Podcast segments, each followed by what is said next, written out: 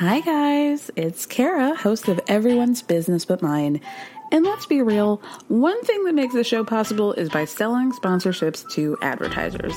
One way you can support us in getting more sponsors is by telling us a little bit more about yourself. You can do that by filling out a quick survey at the link in the show description. Plus, your answers are anonymous. They'll help us learn what you love most about the show and how to make it even better. The questions will ask you about the things that help advertisers understand the audience. It'll only take a few minutes, and it's an easy way to help the show. So you can find the link in the show description. Thank you so much, and stay tuned for the rest of the show. I'm Sandra, and I'm just the professional your small business was looking for. But you didn't hire me because you didn't use LinkedIn jobs. LinkedIn has professionals you can't find anywhere else, including those who aren't actively looking for a new job but might be open to the perfect role, like me. In a given month, over 70% of LinkedIn users don't visit other leading job sites. So if you're not looking on LinkedIn, you'll miss out on great candidates like Sandra. Start hiring professionals like a professional. Post your free job on linkedin.com/people today. Mom deserves better than a drugstore card. This Mother's Day, surprise her with a truly special personalized card from Moonpig. Add your favorite photos, a heartfelt message, and we'll even mail it for you the same day, all for just $5. From mom to grandma, we have something to celebrate every mom in your life. Every mom deserves a Moonpig card. Get 50% off your first card at moonpig.com. Moonpig.com. You still have not told me what I'm, I I'm getting there. Well, let's go. Okay. Uh, F***ing spit it out. so we're not going to talk if you're going to just be cussing at me because that, that's not cool What at all. did I Because do? I haven't Who cussed at you is your at gutter all. snipe bitch ass lying on my face?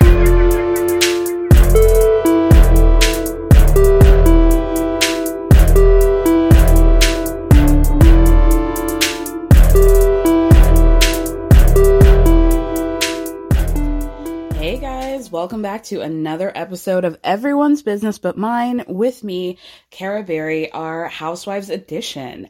Um, we got to talk about Potomac. We're going to start off with that, but before we get into the very last part of the reunion, we got to talk about the news. Of course, I would have talked about this on Monday, but as you know, I was occupied by a force much larger and more unexpected than I anticipated, but let me not talk about that man again until I have to. Let's talk about, I mean, really, every man in Bravo has jumped right out the window.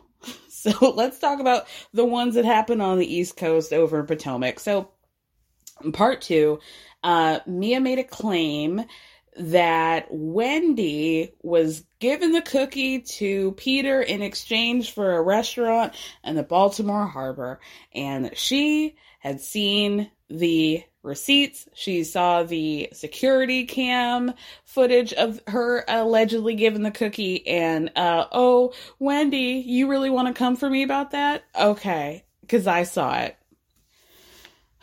Much like Mia tends to do that was lie. Cap cap as the kids say. Um so peter comes out of the woodwork saying first of all oh woe is me. Everybody feels sorry for me. I was just trying to film to promote my businesses. Bar one dc or whatever the fuck and bar one miami. And how could i have possibly known me who was on the Real Housewives of Atlanta for years, but not for the past six years since you got divorced from Cynthia. How could I have possibly known that they were going to use me as a storyline? And to which I just had to like lean back and really let out a cackle because, sir, Peter, you've been half of your reputation is that you are petty, Patricia. You're a bitch, according to Nene. He's always up in women's business chatty patty as I call him. So for him to be like he's a victim of being made a storyline, take the mic pack off, sir. Don't do it. This isn't uh Shark Tank or fucking diners, drive-ins, and dives. You know, this wasn't like a, a chance to highlight bar one It was for drama. And for you to act like uh, people have been coming to you, I don't, I mean, sure, surely they have, right? But really, I feel like we moved on from the Peter of it all pretty quickly and into, you know, Mia throwing a drink and her purse in Wendy's direction. But yeah, I'm sure people have been saying things to Peter, but for him to act like, oh my God. no, I'm not doing that. So he goes on Instagram being like, I don't really even know them like that. I don't know why Mia would say that shit. Like, this is unacceptable blah blah blah. Don't turn me into a storyline. So then gordon comes out the woodwork and posts his own instagram story. Who taught him how to do that? I don't know but good for him. Um but he goes on to say i don't know why you're acting like you don't know me. You were the first man to hold my daughter after me after she was born. We've been to events. I've supported you. You didn't know me when i gave you $60000 to uh keep bar one and to keep the bills paid there. You didn't know me then? Okay. Now, unfortunately, I think where Gordon may have gotten a little bit confused and turned around and befuddled is that Peter was trying to say, I don't know these women like that. Like, I don't know them to be doing all this. Of course, he's like, no, I did not fuck Wendy. like, he didn't really even have to clarify that. Nobody on this planet thought that was true, including Mia. Now, I have not seen this video, but apparently the receipt that Mia had was uh, Wendy at bar one being like, oh, I like your food or something. Very innocent. Very like what you would do if you were potentially going to be going into business with somebody in the food industry. But okay. Now, it's worth mentioning that Mia tweeted and also posted a screenshot of the tweet on her Instagram and says, Looking at my G, sit back with a glass of wine and a cigar. Watch out, world. Y'all done effed up now. A $100 for the next person that calls me a liar. And then receipt emoji, phone, uh, connection emoji, microphone emoji. So, of course, Mia had to bring that all the way back by then tweeting, I'm on a spiritual healing journey, healing journey, excuse me. I'm not perfect. I'm deeply wounded, although I can't deny that God has truly blessed me, my family, and my friends. I may shall fall short at times, but I'm a woman enough to take accountability for my actions. Peace and blessings. Star emoji. Prayer hands emoji. Then she writes, First, I'm sorry for repeating what I heard without discussing the alleged with the person directly. I have so much love for my family and friends, and it pains me to know that I caused so much off camera drama. Brotherhood is bond. While G needs more time to process, I want to publicly, publicly apologize for spreading a rumor. It's rude and very nice of me. I think she meant not very nice of me. I need Mia to really learn how to like shut the fuck up before she says uh, inflammatory things that people might actually sue her for. But also don't because it is funny to me. But moving on, um, you know, Michael Darby also jumped out the window by saying that he is going to be suing Candiace for $2 million uh, for what she said earlier this season about he's suing her for defamation for saying uh you know earlier in the season when she got in an argument with ashley she was like oh you know i um you know, your husband likes to leave you and go to a man named Blank's house and suck his dick. Uh, you know, th- that name got bleeped out. Michael says this isn't true. He sent her a cease and desist, or he says that he sent her one earlier this year, but then she hasn't retracted any of her allegations, so he wants $2 million in damages because of it. Okay, Michael. Nobody knows who that person is. And the truth about you, even let's just say that this wasn't true, there are many allegations that are true that, like, honestly, I did not even remember that that Candiace said that. This is like very much a Streisand situation, Streisand effect situation where uh, something comes out and a bigger deal is made because that person who is like has been accused or lied on. So it's like, "Oh my god, like I'm to see you," and now everybody knows or is reminded of what happened when really we could have all moved on. I don't think anybody was really thinking about what Candiace said. And honestly, like, nobody's going to believe that it's not true anyway because of the things that he's actually done. You know what I mean? Anyway, this leads me to our last allegation from none other than former cast member Katie Rost about Hopeful continuingly former member of Real Housewives of Potomac, Charrisse Jackson Jordan, she tweeted uh, 1251 on March 5th. Maybe next season on hashtag RHOP, they'll ask at Charrisse Jordan about the night, night we had sex. And I lied for her so she could get her settlement. Maybe. I'm not bitter, just saying. Or maybe she's so entertaining, we'll all be as amazed as never. now I have to admit, I was not shocked by this because in my memory, I'm like 88% sure that Katie's said this before. I just feel like perhaps people don't feel like Katie's a reliable narrator. However, I would maybe disagree. She's been said this, and yeah, I mean, none of this surprises me. Um, you know, saying that she got her settlement uh, is is an interesting thing to say because on this episode, Charrisse comes on the stage to say uh, that she got a 50-50 settlement in her divorce from her husband.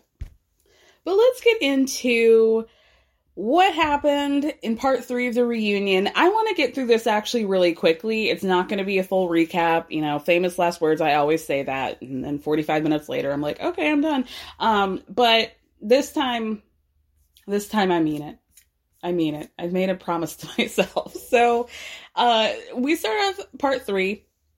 Jacqueline and Mia are still going back and forth. Jacqueline's calling Mia unhinged for sending a group chat about her house being in foreclosure. And, you know, she should be worried about paying with her food stamp card for her money or whatever.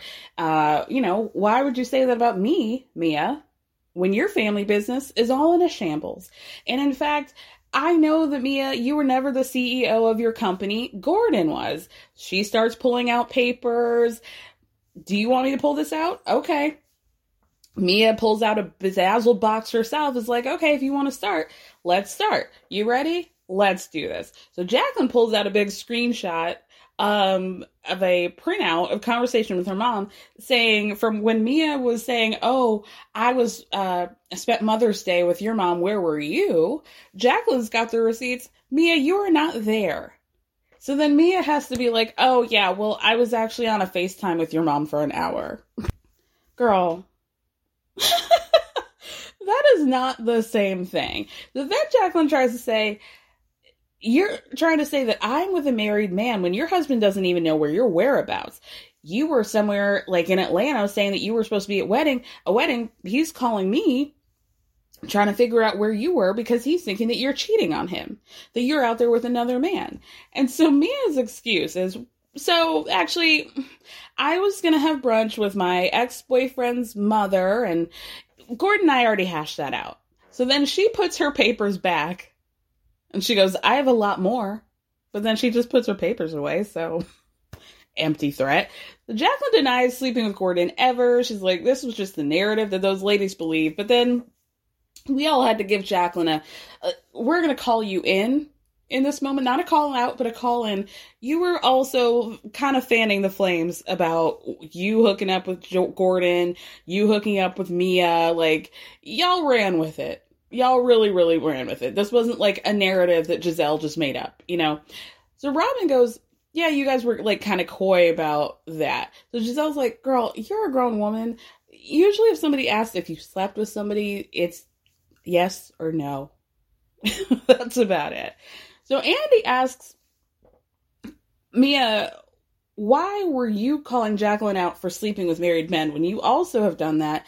She's like, well, because I admitted it. I should not have opened my legs to married men. I probably shouldn't have done that, but you know, I'm not going to deny it. So then they're like, okay, do you know for a fact that Jacqueline is hooked up with a married man? She goes, I'm going to let her have that one. No, no, you're not. so then Andy asks Mia, why were you coming for Jacqueline so hard? You know, about the sex, right? And she's like, well, Jacqueline really was the only person who knew that Gordon is a prostate cancer survivor on the stage, and to which a couple of the women are like, no, I, we knew that too.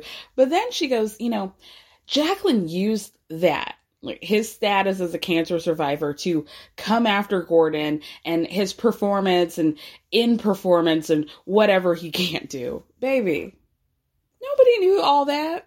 Nobody knew all that. And I don't think Jacqueline was trying to say that. You're making things real deep. I feel like she did the same thing with Wendy of a in my memory I perceived that you came for Gordon and so therefore I came for you but this is not really the reality of what happened we know that that's not ha- what happened with Wendy because Wendy didn't start talking shit about Gordon until after she got a, a mojito to the temple.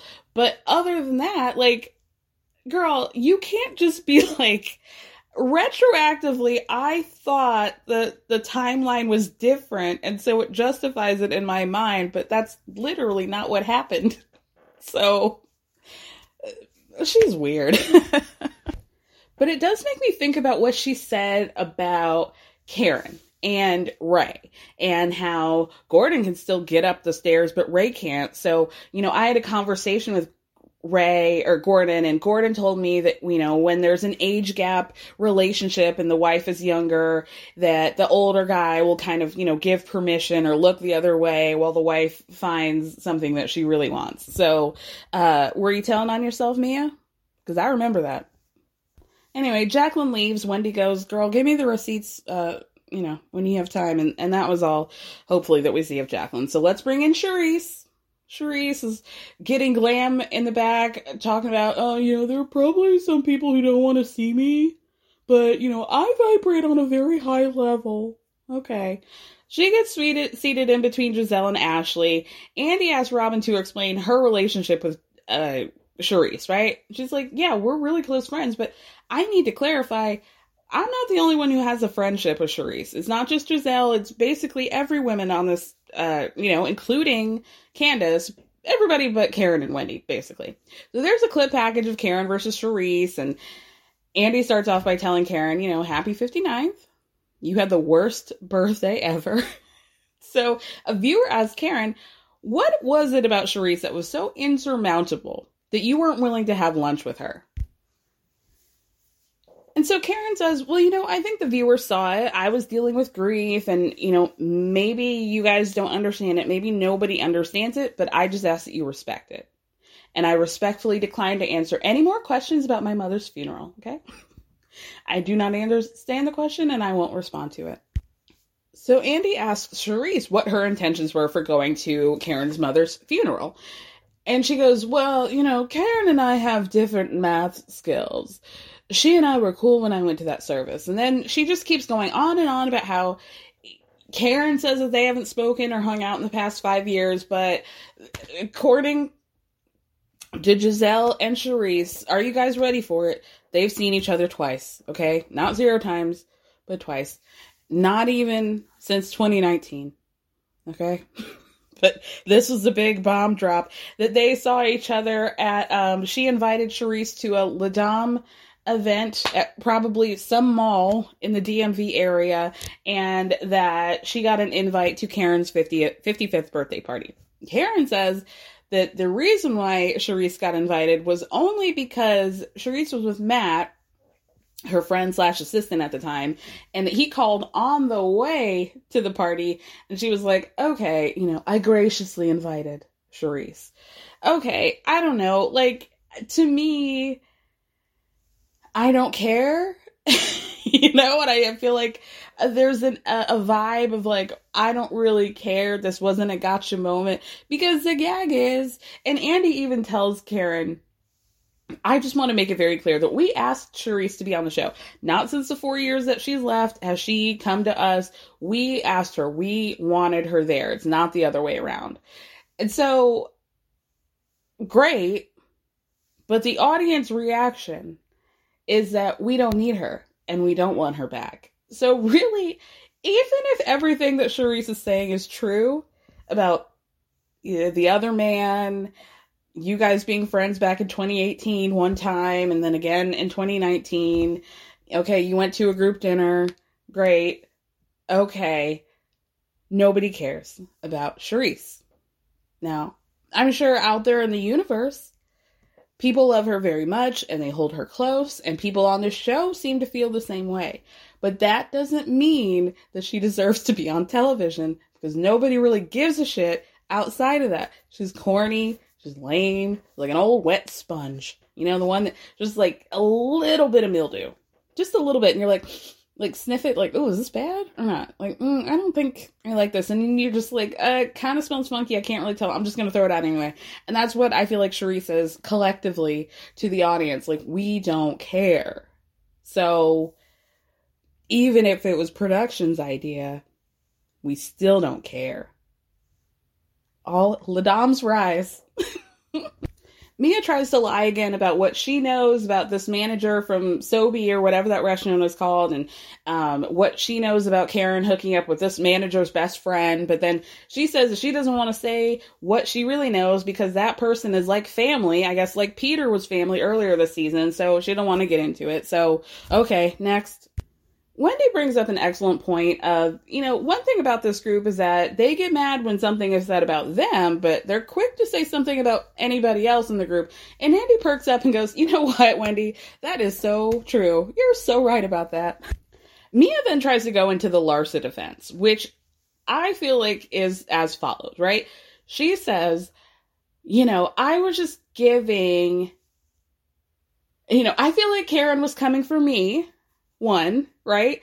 And that she was being mean to Charrisse. And so I just put this accusation out there to quote, give Karen an opportunity to address the rumor. But if she didn't do it, it wouldn't matter, you know? Because like for me, for example, people keep saying that I fuck for steak and lobster. I know it's not true, so I don't really care. You know, it's basically like I'm just gonna say whatever bullshit comes out of my mouth, but if you if it's not true then why are you so defensive about it? You know? That theory only works if you're actually telling the truth. If your accusation is actually true. It doesn't work for you just say like whatever the fuck and they wouldn't get upset if it wasn't true. No you lied. Anyway wendy yells at mia don't forget the shrimp scampi. You were fucking for that too. Oh my gosh. So Robin tries to be like, "Oh, Karen, don't you know that like, you know, we don't just get these rumors from blogs and stuff. It's like from actual people who know us." And Karen's like, "Yeah, I've received personal information about all of you guys. We're all connected, whether you guys like it or not." Robyn goes, well, "I'm just saying people are calling me." Karen goes, "Robyn, nobody's calling you, but okay." so then we get to Robyn's segment talking about Juan, the prenup, her intimate wedding with no guests, the Karen doppelganger in Georgetown that Juan was strolling about with. So Andy says after seven seasons of harping on this and a long ass three year engagement, you finally did it. Robyn says she was happy to ultimately do it at home in Maryland because her parents were got to be got to be there, and in hindsight, that would have been really disappointing had they not been there. And you know, her friend was the wedding planner; she made sure it was beautiful. Gizelle does admit, I thought last minute I was gonna get a text like, "Come on," and honestly, I really was bothered that I didn't get invited, but I've let it go.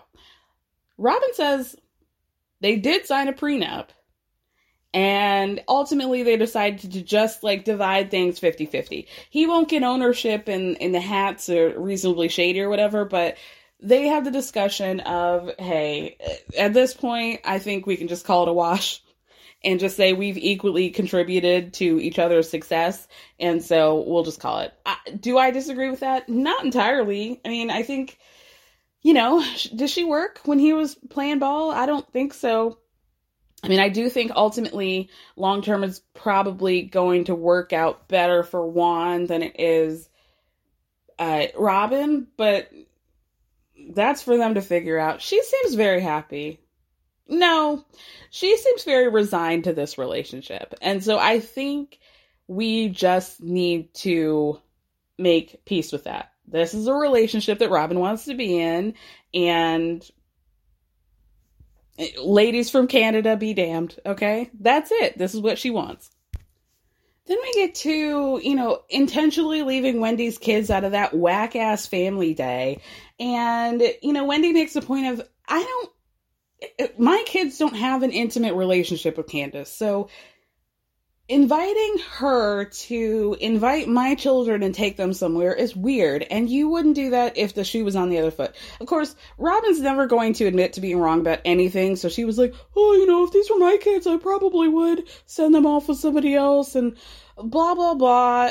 You know she, it's like pointless to have this conversation with robin because she'll never ever admit that she's wrong Oh, I forgot to say that Andy asked if there was uh, if she put in the infidelity clause in their prenup, and Robyn says, "No." Well, you know, she tries to make a joke out of it, like, "Oh, you know, I what if I was potentially setting myself up?" Like, Robyn, we know that's not going to happen, ma'am. But okay. So then I this was probably the most surprising thing that happened in the reunion. I didn't think that they were going to ask her about Juan's allegations. It, it was Coppin State. Um, long story short, you guys, uh, I've talked about this a couple times, but you know, Juan is one of the coaches for the basketball team at Coppin State. They had a player who was catfished and manipulated and uh, blackfished, blackfish, black mailed blackmailed by um, by uh, uh, another member of the coaching staff.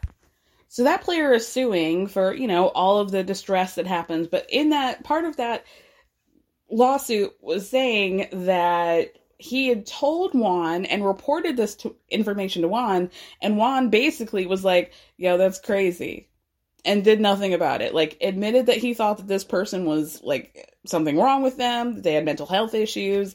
Um, was like, yeah, this is really, really wild, but didn't report it to anybody as he should have as this person's superior. Um, just kind of let sleeping dogs lie. So Robyn says that she really wants to be careful. It's a lawsuit, blah, blah, blah. She don't want to talk about everything, but she does have to say that the wrongdoings that Juan allegedly did are not true, and that she knows that he handled the situation the same way she would want somebody to handle if her kids were, you know, looking for help. Not denying the catfishing, not denying anything that happened, but she goes, it's just unfortunate that Juan was used as clickbait, clickbait for the story. Now, I don't, I don't know.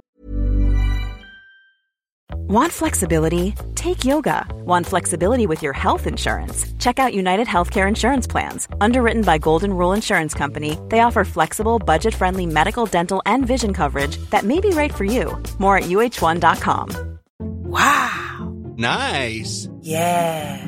What you're hearing are the sounds of people everywhere putting on Bombas socks, underwear, and t shirts made from absurdly soft materials that feel like plush clouds. Yeah, that plush. And the best part? For every item you purchase, Bombas donates another to someone facing homelessness. Bombas. Big comfort for everyone. Go to bombas.com slash ACAST and use code ACAST for 20% off your first purchase. That's bombas.com slash ACAST. Code ACAST. I don't know. I don't know how you could confidently say that Juan treated this in the same way that I would expect you know, to have my children treated.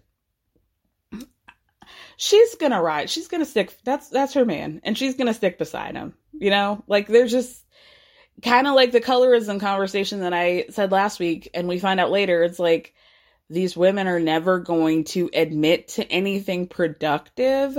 So, should we stress ourselves out by even opening these conversations when nothing good is going to happen? So let's get into that in a second. I said I was going to talk about this real quick, and here we are 26 minutes. Let's get to when the husbands come out, right? And let's get to Chris versus Gizelle. Um, so Chris starts off by saying, you know, Gizelle, I know that you're a grown woman. You have no problem using your mouth. We all know this. When you got to your room, you said that you only said yes because you thought your team was in there. You opened the door, your team wasn't there. In the moment, why didn't you just say, let's have a conversation, let's have a conversation in the hallway, somewhere you feel more safe? That's my first question. So then, in a conversation with Karen, you said Chris needs to apologize for what he did. Emphasis on did. What did I do?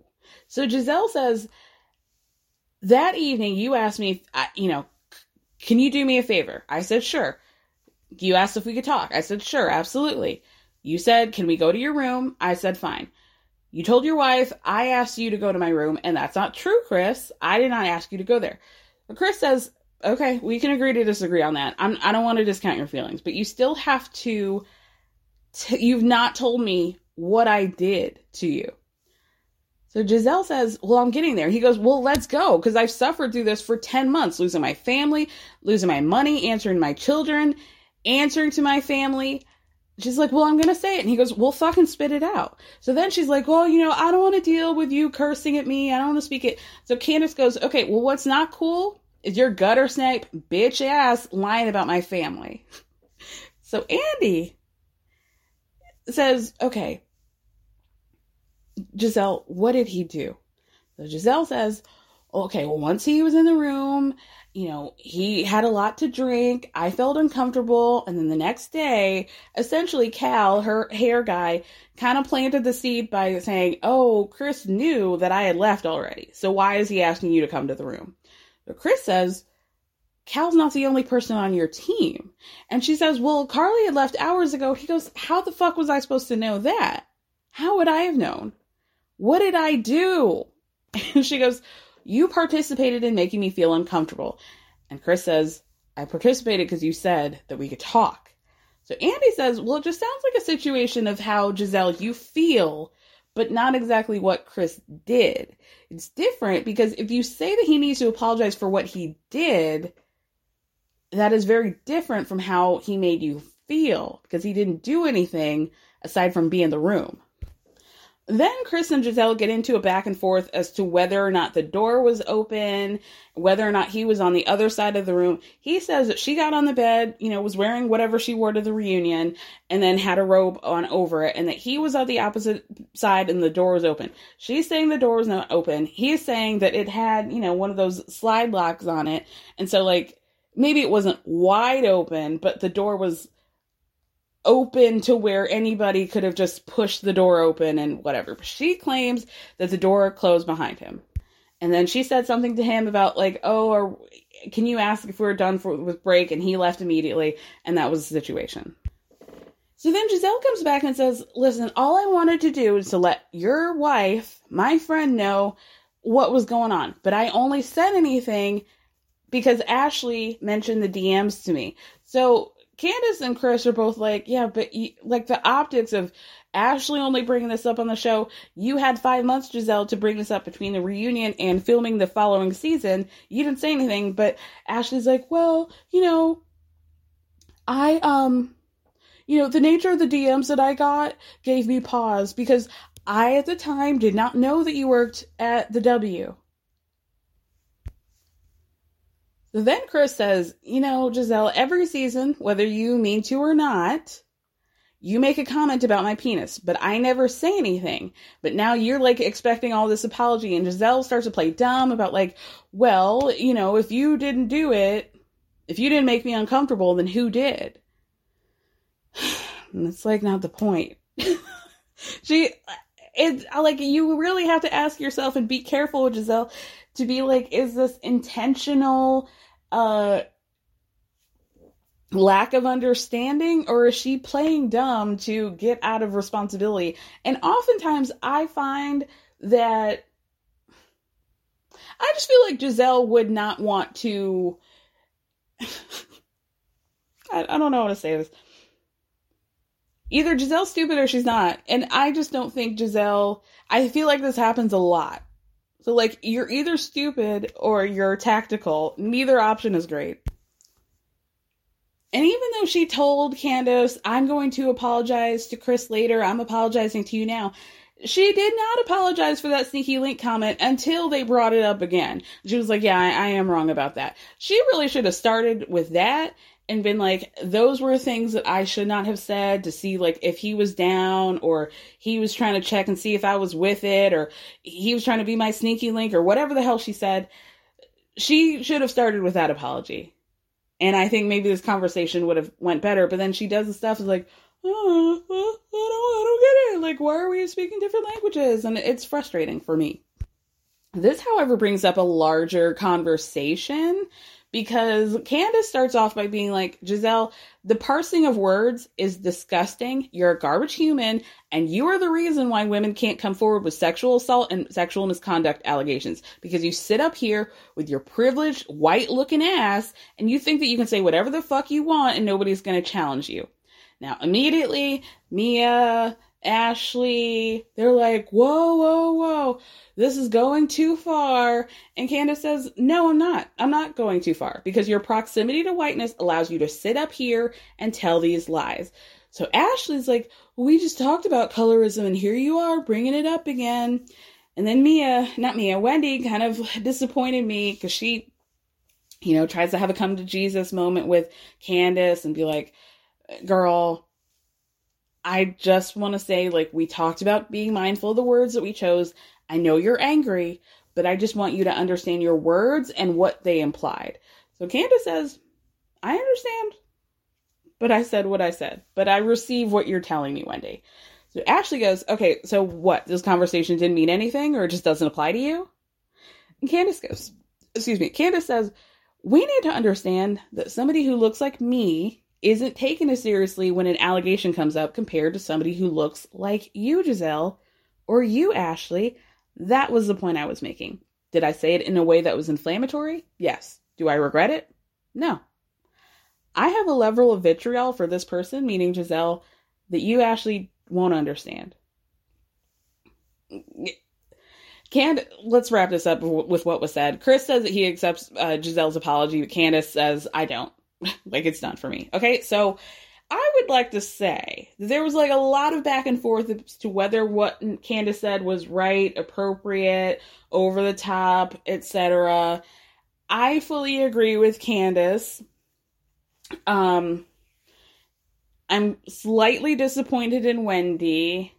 My hope is that Wendy was trying to say, and here's where the, where I think the only criticism of Candiace should lie is that unfortunately, when it comes to progress, especially when it comes to black people, especially when it comes to dark skinned black, people, is that we have to take the babyest of steps to get people, a lot of people, to understand the impact of what's being said. So my hope was that when Wendy was like trying to guide Candiace into saying something else, that what her intention was was saying these words can be considered inflammatory and maybe they get things get lost in the sauce, right? But I wish she had backed up Candiace by saying that, like, Candiace is hitting on something. I just think maybe she's not going about it the right way. Now, it is, I will say that the way Candiace is going about it is the way that people deserve. But, the, uh, like I said, unfortunately, we have to take baby steps when it comes to this. Otherwise, people act like they don't understand or they get lost, like Ashley is, and being like, "Oh, you and you you just said we just had this great conversation, and here you go again," uh, you know, being incendiary or whatever. But ultimately, we know that people are more likely to have empathy or sympathy or believe a blonde, blue eyed woman, green eyed woman than they would somebody who looks like Candiace. And it really doesn't matter if Gizelle and Robyn are black, their proximity to whiteness and their looks give them privileges to be able to say things like this and people just move on. Whereas if Candiace were in that position, that would not be the case at all. People would have like I keep talking about this. Gizelle just went on and made up a whole story about how Wendy and Mia were like engaging in some sort of sexual activity together, and we were just supposed to be like, oh well, she just put some sauce on it, and it's not like obviously not what I'm saying is that like lesbian sex is like a scandalous thing, but it's like she straight up made that story up and just got to flit around and be like, they'll be like, oh, she's so funny. But like, if Candiace had said that about Gizelle, please. why is it that every year there's an allegation about Michael Darby, and yet we're supposed to be, up until this season, subjected to he and Ashley's happy marriage as if like they're great? He's got like real allegations, and this man is allowed to be on TV season after season. If Eddie had had the allegations that Michael Darby had, y'all, come on. Let me move on and wrap this up. Um, at some point, Robyn tries to accuse Karen of accusing Juan of sexual assault, even though nobody thought that when she said, Oh, he hugged me so tight that my boobs went back into my spinal cord or whatever. Is that what you were implying, Karen? Is that what you were trying to say? no, it wasn't. Nobody thought that, but nice try. nice try, Robyn. Karen says he did not sexually assault me. Juan did not sexually assault me, but he does need to keep his hands off women inappropriately. Yeah, he does need to do that. The season ends with um, Andy announcing that he's got some technology of his own, and uh, here comes a a um a JBL speaker on a tray, and now we're all dancing to Insecure by Candiace. Available now on Deep Space Deluxe featuring Trina, right? Um the ending of like Robyn slowly doing a little two step in slow motion as we get to two weeks later, Manhattan skyline. Juan, cheating scandal. Juan was bored. Watch what happens live with Ebony. And then we see this footage that really, it wasn't really giving. You know, most of the shit we'd all heard before. She had never, this Canadian woman told Juan that she was coming down to Maryland to meet up with the ball player. She went to the casino, allegedly lost her credit card, couldn't pay for the hotel room. The one and only in person interaction that this Canadian woman had with Juan was when he paid for the hotel room. Okay. She says that she did not even look at any text communications that they had because she trusted that Juan was telling the truth. And um, she just really didn't need to see that. Uh, what else happened? I mean, honestly, oh, she just basically keeps digging her heels into the fact that this situation came up between she and Juan in November of 2021. They started filming in March of 2022. They had had premarital counseling, had worked it out, and so she just figured because we were in a good space, I don't need to bring this up on camera. And then Andy's like, okay, well, what about all these tweets of Ashley, or excuse me, Candiace rather, saying that she's disappointed that you use this Chris storyline as kind of a decoy to hide what's going on with you? I didn't do that. I, I was actually pro Chris, you know. I didn't think he was doing anything sneaky, so you guys can't lump me into what he was going through. Which I guess is like 60% true, right? I guess. Um, but then she tries to say, you know, that Juan ends up being collateral damage and stuff, but she doesn't want to have that happen. But Andy says, okay, but you threw out all these allegations about uh, Karen and Ray would be collateral damage to that. So what's the difference? I don't know. She didn't really have an answer. And that was basically it.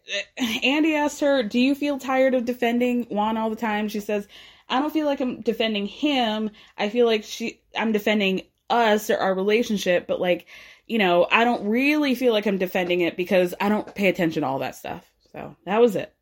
That was it. Okay. Um, that's it for Potomac. Let's move on to uh, the latest jersey. I'd love for them to just be like, Mommy, Mommy, Mommy, my mom's the best, you suck, because that's what I get, right?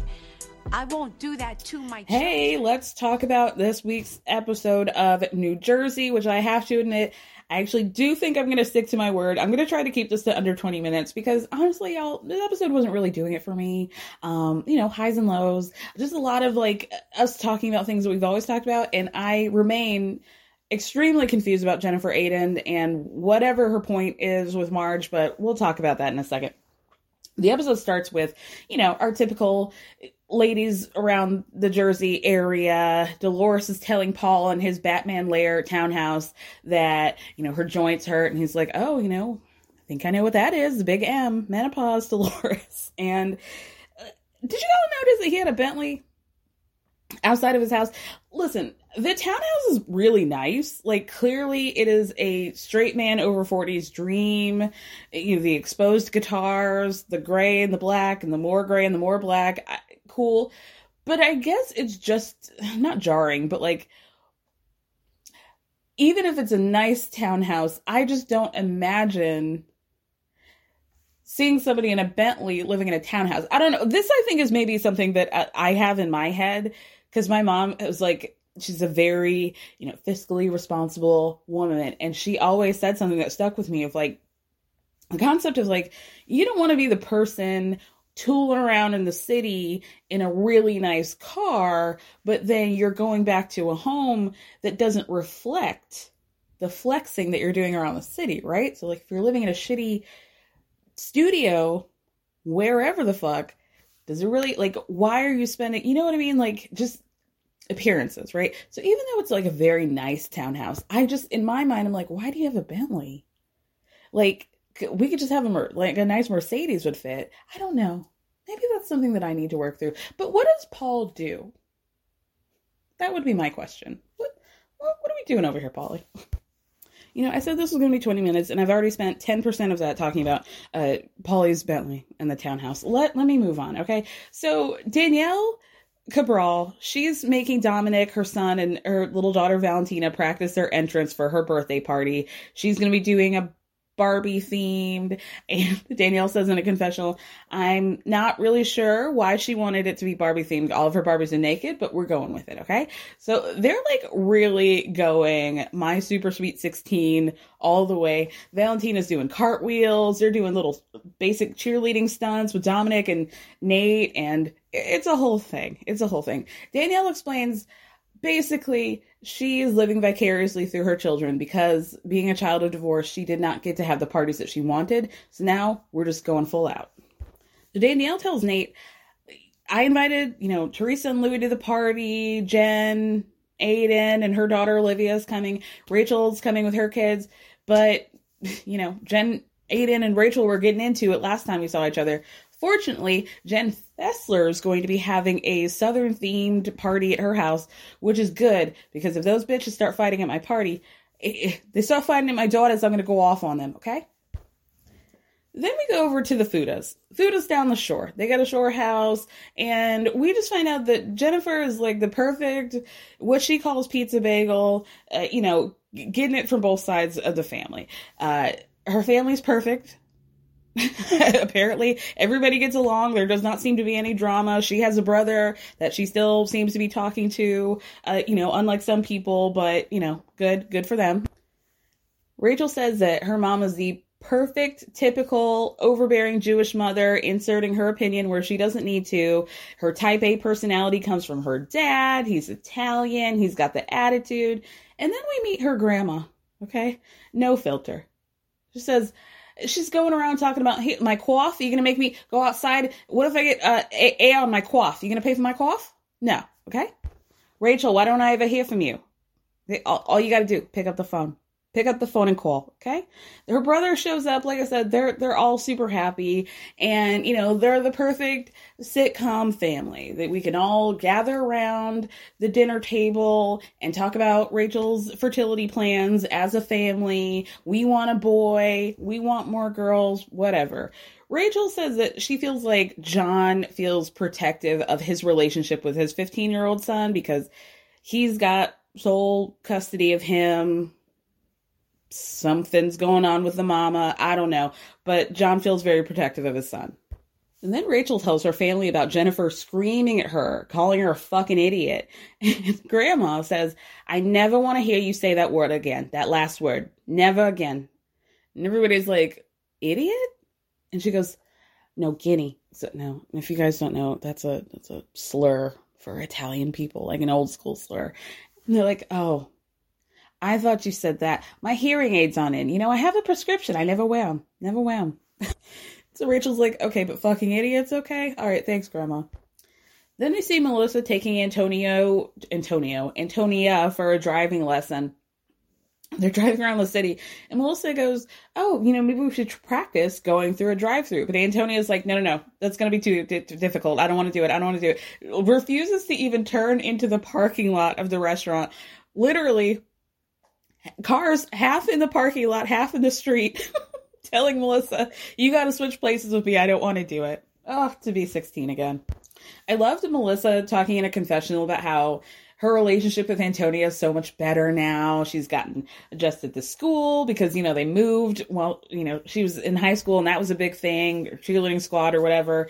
Um, but things are okay now. And then she has the realization of Antonia really wants a car. So actually, maybe that's why she's being nice to me.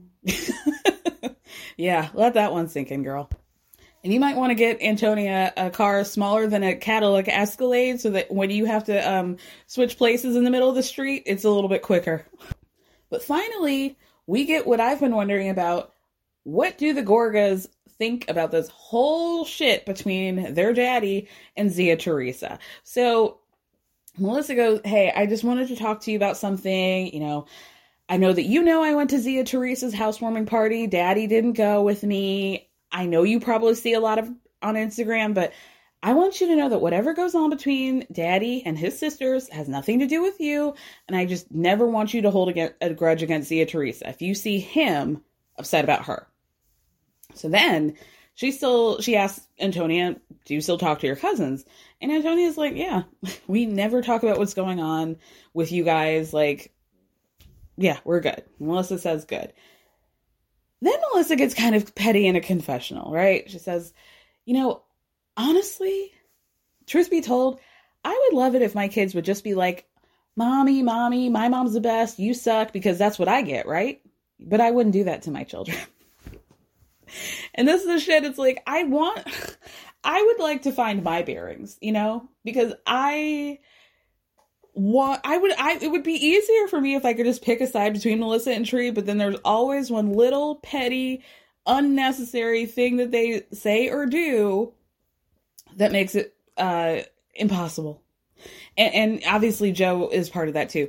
If I was to say, if I was to rank like where we are in this season, I would say Joey problem number 1. Teresa would be number 2 for me. And then Melissa is like a far three, but she's still participating in there. She's fighting. She's scrapping. Anyway, then Melissa demands that Antonia um, always be friends with her brothers because if you have no family, you have nothing. Family's everything. Stick to that.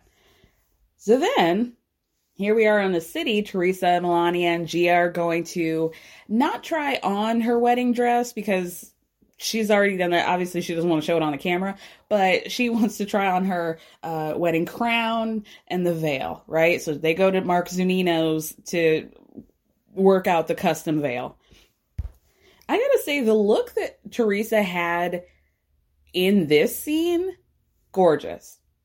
Like we we were out not having that extra 50 pounds of hair not all the bundles, not all the inches. She had the crown on, and really, the crown didn't look so crazy with whatever she had going on in the scene. I actually thought she was probably one of the best looks ever. And quite as kept, really fucking with her confessional look with the pink uh, off the shoulder dress, or not pink, purple off the shoulder dress. Very cute. So Milania's like, Why do you want words on your veil? She's like, Well, I wanted to do something special, you know? oh my God. I am so glad I remembered this. Therese said that the theme for her first wedding was Shakespeare Love because that movie came out the same year. do we think that Joe, how many times has Joe Gorga, Giudice watch Shakespeare Love? Like a third of a time, you think? And then he was like, Tree, Tree, I don't want to watch the stupid stuff. You just do whatever you want. So Teresa says, you know what? I just had a thought in this moment. Why don't we do change the veil to siempre insieme, which means I don't don't correct me. I, there's no possible way I did that right, but it means always together. And then she's like, yeah, I'm, like, I'm not gonna cry because it's actually pretty sad. I'm not to do this to her. It's actually pretty sad. She says that that um, is inscribed on her parents' mausoleum. So Mark's like, got you, girl. I'll resketch it. So she sits down with her daughters and she's like, Oh, can you guys believe I'm getting married? I've been with with Luis for like two years now, you know? You know, my parents got married after three months and Gia picks up, she's like, Yeah, yeah, yeah. Your parents got married after three months. Melissa and Joe moved in after a month. You say this all the time. We get the whole spiel, okay? So then Tree asks if they spoke to Zia Melissa at the housewarming, and Gia's like, eh, you know, more just like hi and bye. So then they ask Gia in a confessional, when was the last time you felt close to your aunt and uncle? And she's like, oh, um, it was probably right before Luis. That summer we were at the shore house all the time. We were having so much fun. I don't know what changed.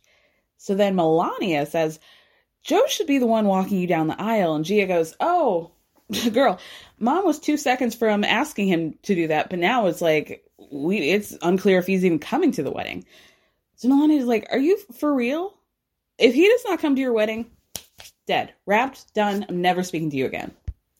After that, we have Jennifer Aydin meeting up for lunch with Melissa. And she says in a confessional, I never thought I'd say this, but Melissa and I are good, finally. Like I'm actually started excited to start a friendship with her.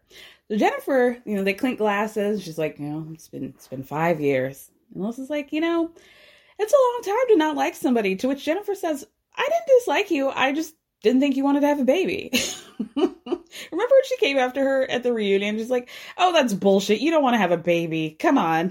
Which, you know, was she wrong? But Melissa goes, you know, actually, quiet as kept. So many of my friends are 40 and having kids and starting all over again. So, you know. And then Jennifer says, yeah, you know, Bill and I always talked about having more kids, but, you know, it's like he's really not there for me as a co parent. So Melissa says, well, how are you guys? And she's like, you know, we're not really fighting about the infidelity anymore. It's really just more about the kids. So Melissa's like, yeah, I mean, you got five kids. It's understandable. But Jennifer goes, well, you know, it's kind of more like he's the boss. I'm in charge of the kids. And when they mess up, it's all my fault. And this is like what I have issue with with him. And Melissa goes, oh, so this isn't like, oh, we just have five kids. It's crazy. It's like that. Okay. So she tries to explain to Melissa what she was doing when she called Jen Fessler. Like, I'm totally innocent. I was dealing with my situation with Bill, so I reached out to Jen Fessler to get her expertise on marriage counseling. And then we got to talking about Margaret. Hey, it's Paige DeSorbo from Giggly Squad. High quality fashion without the price tag? Say hello to Quince. I'm snagging high-end essentials like cozy cashmere sweaters, sleek leather jackets, fine jewelry, and so much more. With Quince being 50 to 80% less than similar brands. And they partner with factories that prioritize safe, ethical, and responsible manufacturing. I love that. Luxury quality within reach. Go to quince.com slash style to get free shipping and 365 day returns on your next order. Quince.com slash style. Imagine the softest sheets you've ever felt. Now imagine them getting even softer over time. That's what you'll feel with Bowl and Branch's organic cotton sheets. In a recent customer survey, 96% replied that Bowl and Branch sheets get softer with every wash. Start getting your best night's sleep in these sheets that get softer and softer for years to come. Try their sheets with a 30-night guarantee. Plus, get 15% off your first order at bowlandbranch.com. Code BUTTERY. Exclusions apply. See site for details. She thinks that Margaret's always had an issue with her, and Melissa does say, you know, I don't think that she gives you a pass in the way that she does with other people. And Jennifer goes, you know, you don't preach about how you're so evolved and you're holier than thou. Meanwhile, you're going through friends like water. Like Melissa, how many friends have you seen uh Margaret go through? So Melissa goes, Well, I think just one. And Jennifer is ready. Laura, Siggy, Danielle, and like Girl, who's going to be mad at her about the last two? like you breaking off a friendship with Danielle Staub is going to be seen as a mark against you. Like what? Not this planet. What planet would that be on? And Siggy, I think JFK Jr. is going to come back and uh, be the Republican president. Uh, two out of three sounds pretty good. I don't know you, Laura, but you know, she did good with the last two. Melissa doesn't believe this either, so she's like, eh, I don't know. Jennifer's like, yeah, you do. You do know. And then she tells Melissa, I was talking to Laura and she was saying that Margaret encourages you to leave Joe. So Melissa's like, no, she doesn't. Jennifer goes, oh, so she doesn't tell you to be with a ball player? And Melissa's like, oh, yeah, I mean, she said that a, a lot. Uh, Joe even knows that. She said it like a thousand times, and I've told Joe. So Melissa says in a confessional, this was from back in 2021 when she and Joe were going through something. They were arguing a lot, and Melissa just interpreted what Margaret is, was saying to her as that's my girlfriend. She's trying to hype me up and say, you can stand on your own no matter what happens.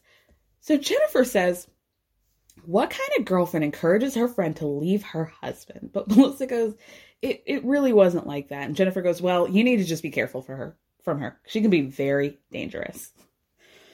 Okay. So get, I mean, like, what does she want her to do? She knows it. Marge told her that to her. Girl, whatever. So then we get to Jennifer Fessler's house for this uh, Southern party, right? Jen Fessler says, I'm not a domestic woman. I don't know how to cook. I don't know how to clean. I got the, the party planners here. I just want these women to realize that a party can actually be fun. Because every party that I've been with with them has been filled with venom. So I can hope that they can understand that we can just eat and drink and laugh and it's not like, you know, women looking for blood. She's giving Sutton Stracke with her look, you know, at home with the oversized lemon print dress. Loved it. Margaret arrives and she's like now saying she's been trying to get out of this boot so badly. She fucked her whole shit up. It's out of alignment. Her bones are out of alignment, and now she has to get surgery. The doctor said you can keep this cast on for two or three weeks, but you're going to come out uh, abnormal, malformed, or whatever. So, what do you want to do? So now Margaret's mad. You know, she says in a confessional, I don't like to go under the knife unless I'm going to be getting some glamorous results. This isn't one of those things. So Melissa tells Marge oh, I had lunch with Jennifer and she was, you know, talking about you hyping me up. What she said was like, oh, if J-Lo can get A Rod, you know, clearly that's a dated reference, then hey, you can do it too. The Marge says in a confessional, I don't know why Jennifer's trying to plant a seed with this group against me. It pisses me off. So then Marge tells them, hey, if I was around when Bill was sticking his dick inside somebody else, I would have told Jennifer, take his money and sleep with somebody else because that's what real friends do. Amen. So Jen Fessler says, Well, I just feel like, how are we going to fight if there's fried chicken around? I love her. The ladies start coming to the house one by one, and, you know, they're outside in the backyard before Danielle gets there, they're talking about how extra her Instagram is. And Melissa mentions, yeah, I think that's why Danielle and her brother aren't speaking. So when Danielle gets there, the ladies start asking, well, you know, what's going on with the relationship with your brother? Danielle says, hasn't spoken to him in two years. So when Rachel asks why, she's like, he just lost his mind after I blocked him on Instagram. He took me out of the wedding. I don't know. Now, Rachel says in a confessional, I just feel like that's a little sketchy. Like, is that something that would tear up a family? And then Dolores says, Is that what happens in this generation? That's what tears pe- siblings apart? Fucking Instagram? Great question. So Jennifer Aydin arrives as everybody's talking about how irredeemable she is. So Jennifer Fessler does a toast, you know, thank you for coming. And everybody's like, oh, your house is so beautiful. I love it here. And Jen Fessler's like, yeah, you know, thank you. I'm, I'm personally not one to brag. And somebody goes, oh, have you met Jennifer Aydin? you know, Jennifer cut to her talking about her 16 bathrooms in Paramus and, oh, you know, but Aydin's like, I don't brag about things. I just explain them. Explaining, just stating facts, Margaret. Everybody's going to perceive it differently, whether they like you or not. But Margaret says, I really don't think it's about perception. I think it's about not being so self centered. Teresa tries to be the intermediary, but she's like hanging by a thread trying to get her point across. Honestly, I don't really know. Basically, she said that like Jennifer's not above getting advice from friends. Like if I wanted to give Jennifer advice, she would take it. Jennifer says, "Yeah, you know, if I'm swayed by somebody's opinion, I'll take it." Margaret says, "I understand that. So why are you trying to change my good friend's opinion about me?" Jennifer Aydin plays stupid and is like, Who are you talking about? And Margaret's like, You had your lunch with Melissa. You said uh, that she needs to watch her back around me. Why are you talking shit about me behind my back to Melissa, Jen Fessler? And Jen is like, I was just telling them about my experience. Margaret says, You don't need to go around sharing your experience all over the place. That's the thing. And then Jennifer's like, Well, I can talk about whatever I want. And Marge says, Well, that's why you don't have any genuine friendships in this group with anybody outside of Teresa. So at this point, Danielle speaks up and is like, Well, Jennifer and I are new friends, and it is natural to give somebody the history when you first meet them. And Marge goes, Okay, Danielle, did I call you and give you a history? So then Jen Fessler says, Jen Aydin, you were talking about somebody, you were trash talking, but Aydin keeps hanging on to, I, that's my opinion. I was just stating it, and you know, whatever. I can say whatever I want to, anytime I want.